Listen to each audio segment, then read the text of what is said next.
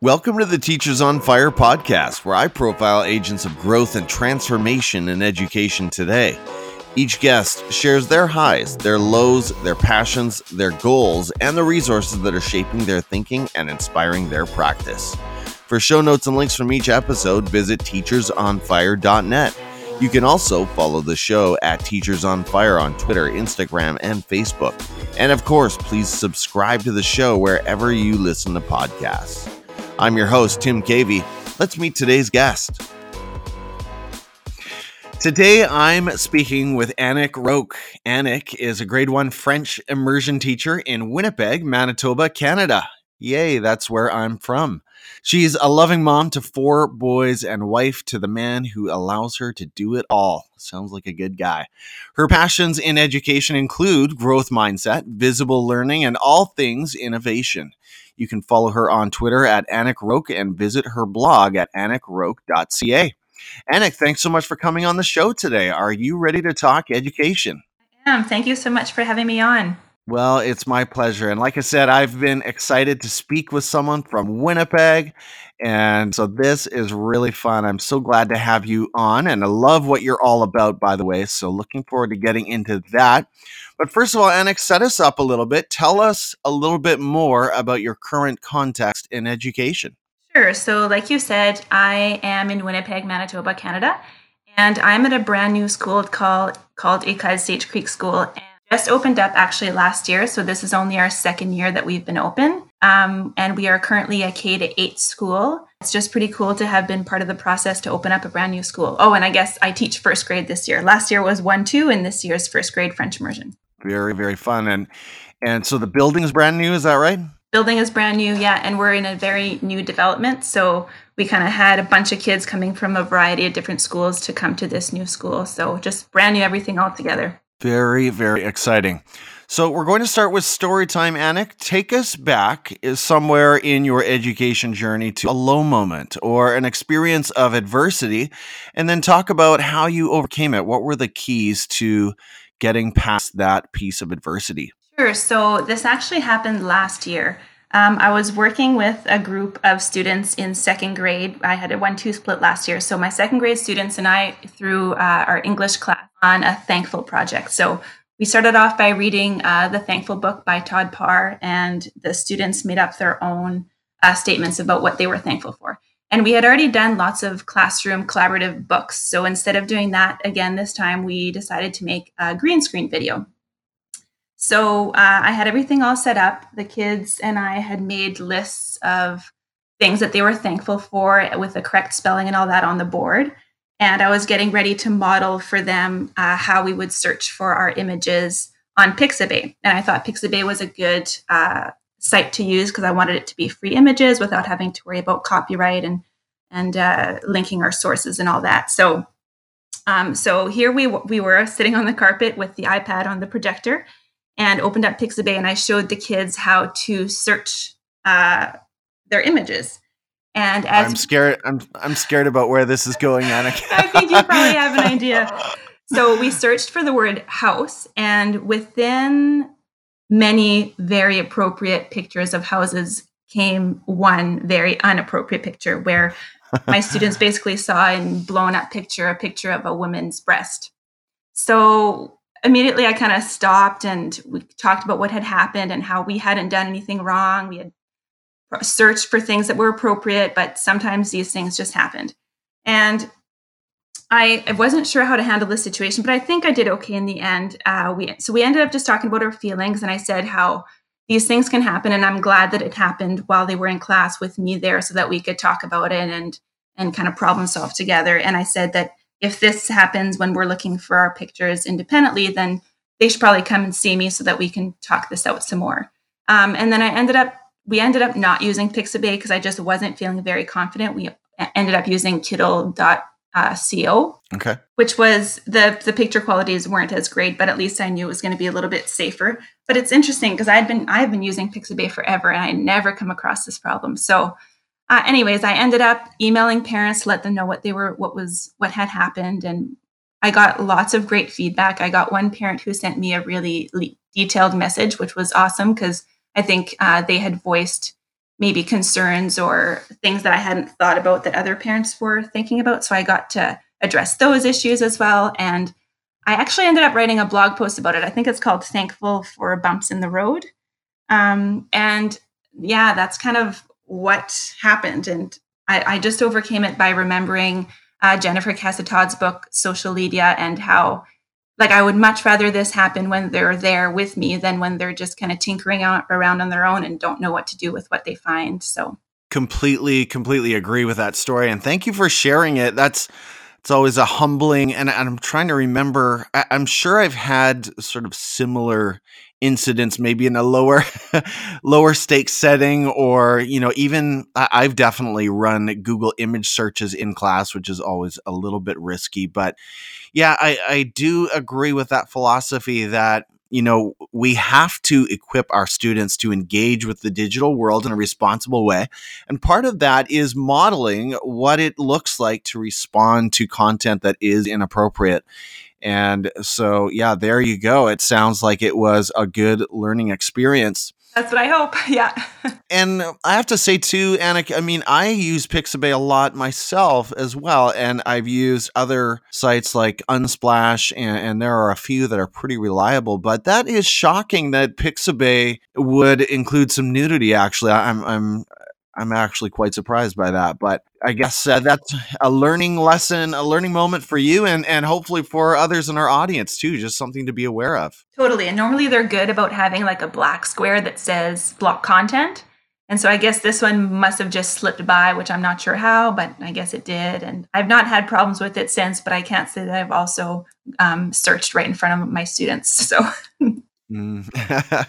well, the live searches, you know, that's a whole other topic, and I, you know, I have a feeling Jennifer Casa Todd would would agree with us that, you know, sometimes it is appropriate to take risks or to do some real time learning in front of our class, but it always does carry with it a little bit of risk. So, thank you for sharing that story. That's a little bit funny, but I'm sure at the time it was it was very stressful and and maybe a little bit alarming but totally it's just it's just part of teaching in the 21st century i think frankly that's that's, that's right where we're at mm-hmm. Mm-hmm. so on the theme of education technology anik i know you are all about innovation and finding those new practices that help students access information and represent their learning in new ways. So, as a French teacher, talk to us about how education technology tools are changing the way that you teach languages in the classroom and maybe the way that students learn? Yeah, I think that my probably my all-time favorite tool is Seesaw.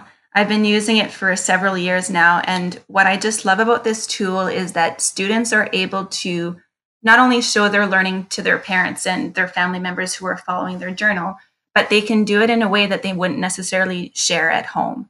So with being an immersion teacher, French immersion teacher, my students fairly they speak a lot of french when they're at school but then when they get home and they're not in that context they're a lot more shy or they're more reserved and they're they don't really are they're not really given the opportunity to show that language to their families.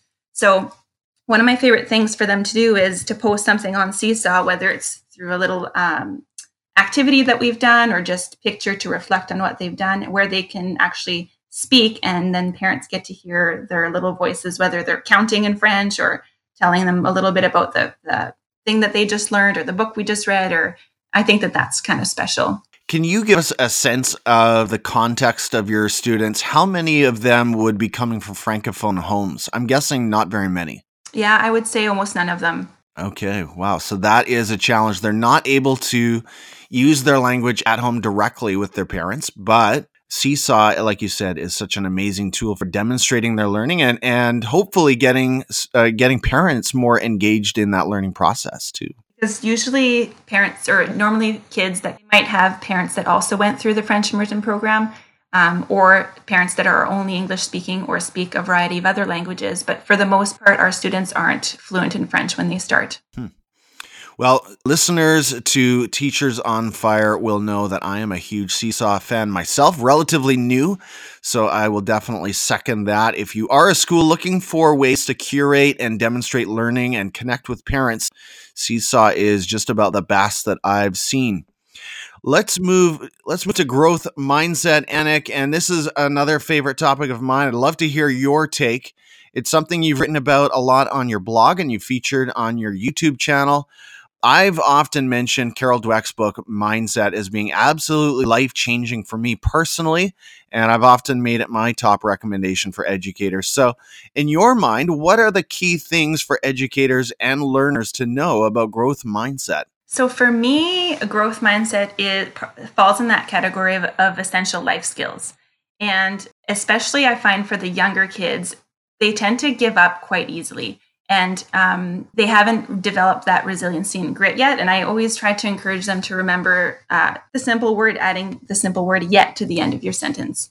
So I can't do this yet. Yes. And this is something that I've that my best friend Nicole and I kind of dove into last year, where we started Growth Mindset Read Aloud hashtag Mindset Monday LRSD, where for one month out of the school year we invite um, four different classrooms to read a growth mindset read aloud book and then we plop it on youtube with some uh, slow twitter chat questions. And then classrooms around the world can connect and share their learning based on the book that we were reading.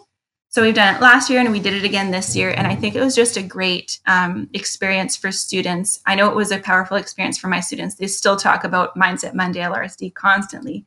Um, but it was just such a great way for them to learn through these different books. What is growth mindset and what does that mean to us what is just off the top of your head, Anik? What would you say is your favorite growth mindset title for kids? Oh, there's just so many. Um, you know, the one the one that we used this year that my class because we hosted a class. Um, sorry, we hosted a week of growth mindset read aloud this week this year, and we did dolphins in trees. Okay. And I just really liked it. It was an awesome book about uh, kindness, but also about growth mindset and how if we help one another, um, and are open to taking risks, then we'll get there. Cool.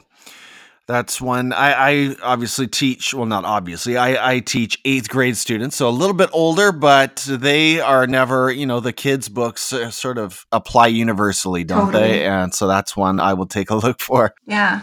Anik, looking at your Twitter feed, your your writing, your reflections, uh, some of your work on YouTube and other platforms, it seems clear that you've been greatly influenced by writers like George Couros, Tara Martin, Tamara Letter, and others. And we've already mentioned Jennifer Casa Todd.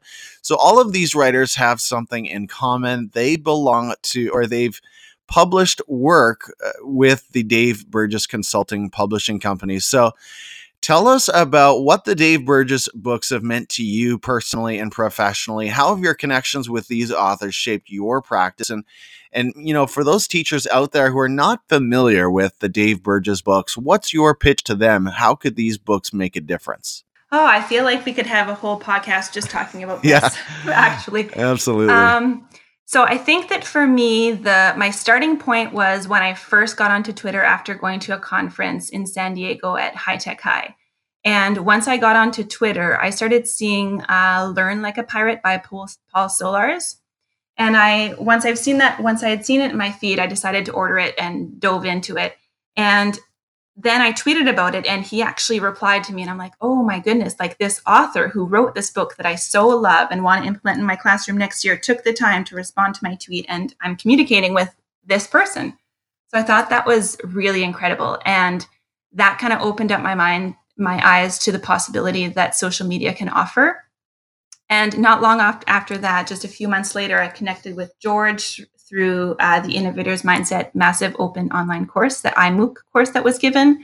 And after that, I read Dave's book, and like everything just snowballed so much more quickly once I was connected to these incredible educators who were also published authors, but took the time to help me and guide me. Like George helped me immen- immensely when I applied for this job that I've got now. He helped me um, to figure out how I could turn my blog into a digital portfolio and like these are just real people out there that are educators that yes they've written books and are popular and go around speaking everywhere but they're genuine people that take the time to help you mm-hmm. so no matter what you're looking to learn i can guarantee you that there is a dave burgess book out there yeah. uh, that would meet your needs because they literally have like such a vast array of books now that and they're like all of the ones that i read so far have been fantastic so i don't know if there's like i literally could talk about this forever but i feel like just pick a book that interests you and and you'll understand quickly and get connected with these authors yeah Yeah, there's such an exciting culture of learning around these books and around these authors. And I love what you said about partnership. All of them are approachable. They're wonderful human beings, it, it seems, without a, an exception.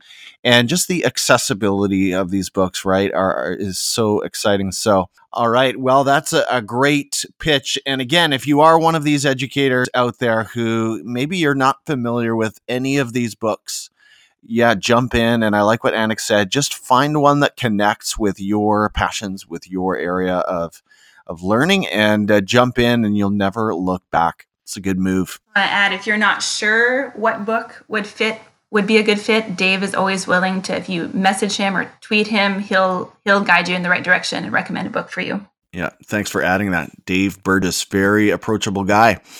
So, Anik, thinking about education in general, we've touched on a few themes already, but what is it that really excites you about education today? This could be kind of a big picture idea or something on the micro level happening right there in your classroom. So, for me, things have really shifted from the beginning of my career where global collaboration has opened so many more possibilities. Like, you're not limited to your four classroom walls anymore. You're able to connect with experts in other classrooms all around the world creating authentic authentic audiences for um, your students so i've been fortunate enough to connect with so many amazing educators in classrooms around the world um, after i had done growth mindset read aloud this year uh, karen in australia karen caswell in australia ended up uh, she started a kindness read aloud that followed ours for the next month so her and i have connected tons uh, it's been harder to set up a Google Hangout. Her and I have done it, but our classrooms aren't able to because the time difference is like we're not in school when they're in school. So, um, but I've been able to do like mystery letter, which is similar to mystery Skype with classrooms kind of everywhere. I've had um, incredible authors read to us. Dave read to us this year and last year, Dave Burgess. Wow. Wow. Yeah, and that was incredible. So he kind of kicked off our Pirate Day this year, which was amazing. My kids still talk about it. Um, and last year, when we were, we, we just happened to read a book about bridges, and my kids kind of ran off with it. And uh, Tamara Letter had us had a story f- to share with us about a, a, bridge that goes underwater. So she ended up uh, having a Google Hangout with us to talk to us about all of that. And it's just incredible how you can connect with people everywhere to make the learning more authentic. That is so awesome. I love that Dave read to your students there in Winnipeg. That is so cool. Yeah. Yeah. Anik, how are you looking to grow professionally and improve your practice this year? So I'm kind of playing the role of principal or I don't know, a, a professional accountability here. So I'm putting you in, on the spot to make this public, but can you share with us about a specific professional goal or an area that you are working on? Sure. So this year, um, one of my biggest goals was to develop the OLM model, the optimal learning model by Regie Routman. And I'm actually super fortunate this year because there was a small little group of teachers that were able to apply to be part of like a professional PD uh, or personalized PD, I would say. So we get together a few times a year, but then there's also, we also get so much support like one on one. So I was able to co teach a ton with uh, an incredible teacher this year, and I got to learn a lot through her for the optimal learning model. And um, so far with my students, I've done two writing projects, one the first term, and we're just wrapping up the second one right now on Manitoba animals. And it's just, it's just like I always believed in this optimal learning model. But this year, now that I'm actually getting to put it into practice like the proper way and having the time to dive into how to do it properly, my kids are just blowing me away. All that they're able to write and the confidence and the tools that I've now given them where they can sit down and write a ton and then read it back to me. It's just been incredible. And this is, remember, all in French immersion first grade. So they don't necessarily have a ton of language. And here they are writing like a page about a Manitoba animal. It's been so amazing to see. Wow. Wow, that is super exciting. And it sounds like they are growing tons. Is this uh, is the writing project or these two these writing projects that you talked about are they described on your blog yet? Uh oh, let me think. I don't I don't think that I've written one about the first one because the first one was pretty basic.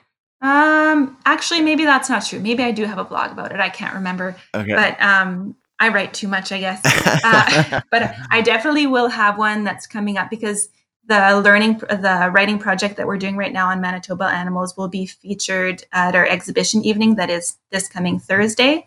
And I will for sure be writing about that process and all that. So that will be coming for sure. Okay. All right. Well, yeah, I'm I'm sort of putting you on the spot again there with the with the question about the blog, but if it's not there, I'm, it sounds like it will be soon. So yeah. again, another pitch for Anik's blog at anikroque.ca. And then, Anik, let's talk about something outside of education, if we can go there. And that's tough for educators sometimes to do. But what's another area of learning and passion for you? What is it that ignites you as a human being when you leave the classroom? This question is super hard for me actually because my professional and personal life are just so intertwined and I have such a hard time separating the two. But I would say that one of my biggest passions outside and inside of education is writing. And if I, the reason I can say that it's outside of education too is because when I was on mat leave with each of my four boys, I, so here in Canada, we have a year mat leave, which is fantastic. And if you've got American listeners, they will be very jealous. But um, during that first year that I was off with each of my boys, I sent these monthly updates by email to my family and friends who wanted to see what we were up to and have pictures of my boys and stuff. And um, what I did after that first year when I went back to work is I transformed these emails that I essentially wrote every single month into keepsake books for my boys. Okay. So we've got these incredible books of all of their memories month by month, month of their first year of life. And um, so once once I went back to work after my twins, um, I didn't really have time to write like I did for um, when I did when I was off on mat leave. But that's pretty much the same time that my blog was born. And uh, my blog was born during the first round of iMOOC with George Couros. And if you look back at my very first blog post, I said, listen, guys, like I am a mom of four kids. I work full time. I don't know if I'll, I don't know what will happen to this blog. But then ever since that one entry, I've been hooked and I've been writing pretty consistently since. So I would say I know that it's kind of still linked to education because I love to write about what I'm passionate about, which is education. But I don't know. Is that a good enough answer for you? I'm not oh, sure.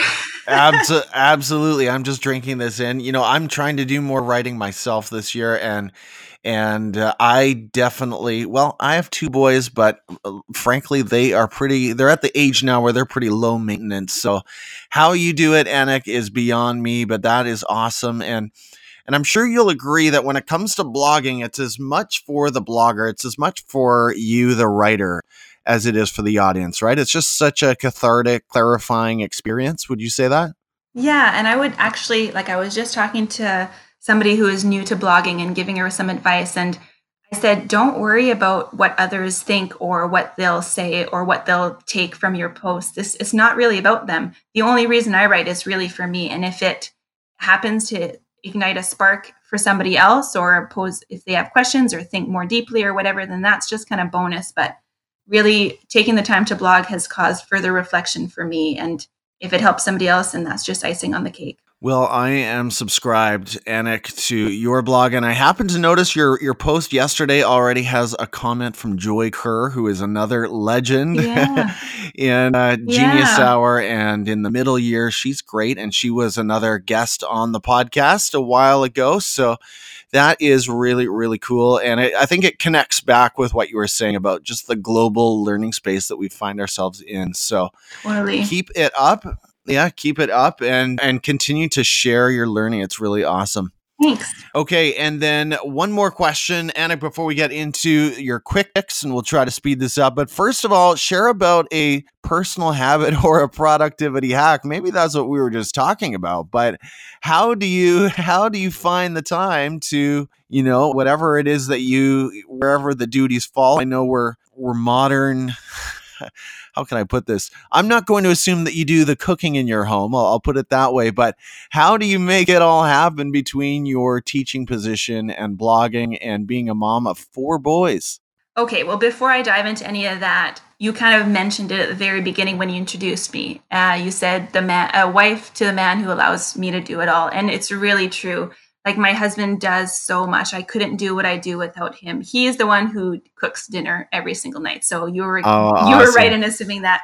Um, but for me, it's just been doing or setting simple, attainable goals. And I'll give you an example. So I started running actually yesterday on my Nike Run app. I got a new badge for six months. I've been running for six months, and that's the longest that I've ever been able to maintain running on a consistent basis. And I think the reason why I've been able to be successful this time compared to all the other times that I started and stopped is because my goals were more realistic and attainable for me. So basically, my only rules are when I get on the treadmill or when I can go outside when it's nice enough, I run for a minimum of 10 minutes. And if it's all I can get in is 10 minutes, then it's at least it was 10 minutes. It's better than not doing anything at all. And when I started six months ago, my goal was to never miss two days in a row.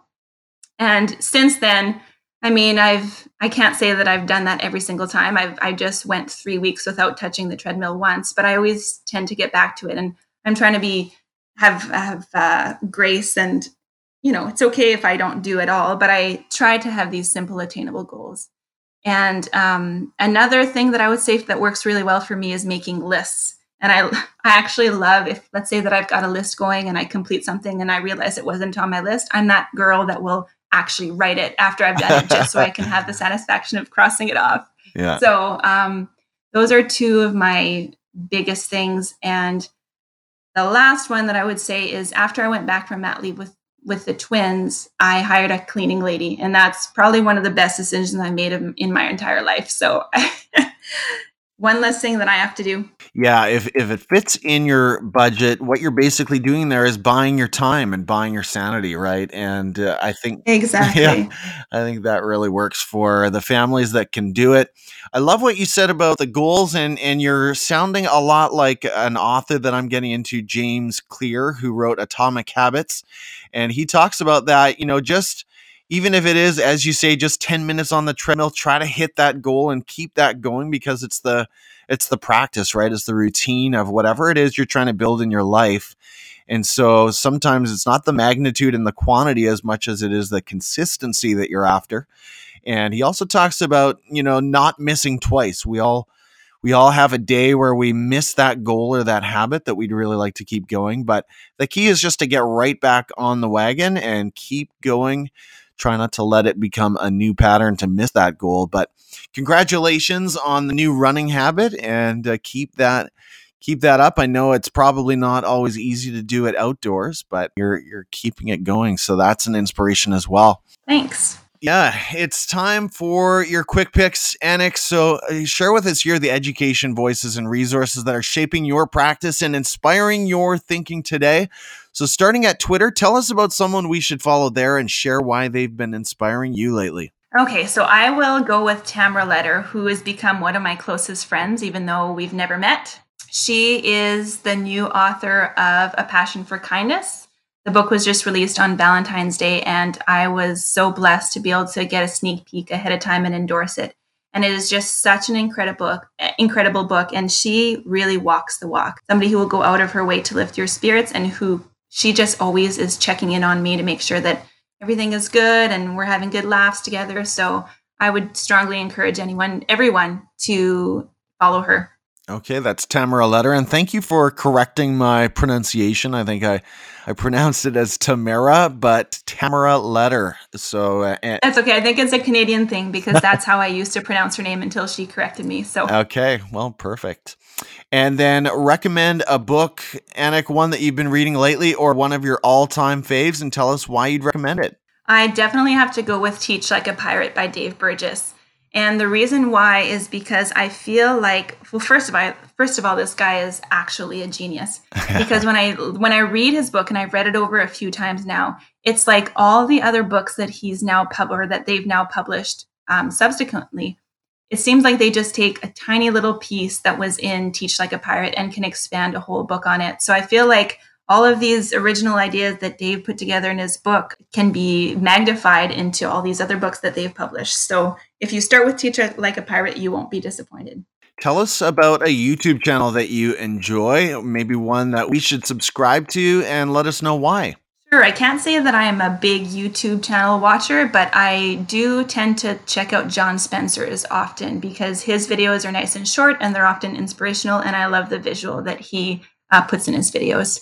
Simple and easily understandable. He does an amazing job with those animations. I think he's a leader in the space. We need more educators doing it. And I know he has published sort of a description of how he does them. So there's an open invitation to someone else and I, maybe that's one that I should look at myself. I, I just think, man, it, it it just takes so much time. But yeah, if you haven't seen John Spencer's work on YouTube, it is awesome. So check that out. And then, just for fun, last question, Anik, strictly non-educational. What are you watching on Netflix right now? Uh, well, if you read my blog post yesterday, you will have read that I just finished watching the documentary Heal, which was awesome. I recommend it to anyone who has an open mind and is willing to kind of push their thinking about how uh, the mind body connection is so powerful. And um, just for laughs, if you want a good laugh, something that's light and a quick show that are only 20 minute episodes, I love Life in Pieces. It makes me laugh hysterically every time. okay, those are pretty good picks. Anik, for those who are interested in your message and what you're all about, what are the best ways for the listeners to follow you and find out more? Sure. So I'm pretty active on Twitter and Instagram, and my handle is the same on both. It's just my name. And my website is anikroque.ca. All right, that sounds good. Anik, this has been so fun and, and so enjoyable. Thank you so much for sharing your time with the podcast today. It's again, it's been really fun to connect with someone from my birthplace. So take care, and uh, we'll look forward to the coming of spring very shortly, I hope. And uh, go Jets, go, right? Yeah, totally. Thank you so much for having me. All right, take care, Anik. Bye bye. Take care. Bye bye. Thanks so much for joining me here today on the Teachers on Fire podcast. For show notes and links from this episode, visit teachersonfire.net. You can also follow the show at Teachers on Fire on Twitter, Instagram, Facebook, and Medium. And again, please do subscribe to the show wherever you listen to podcasts. I'm your host, Tim Cavey, saying goodbye for now, and we'll catch you next time right here on the Teachers on Fire podcast.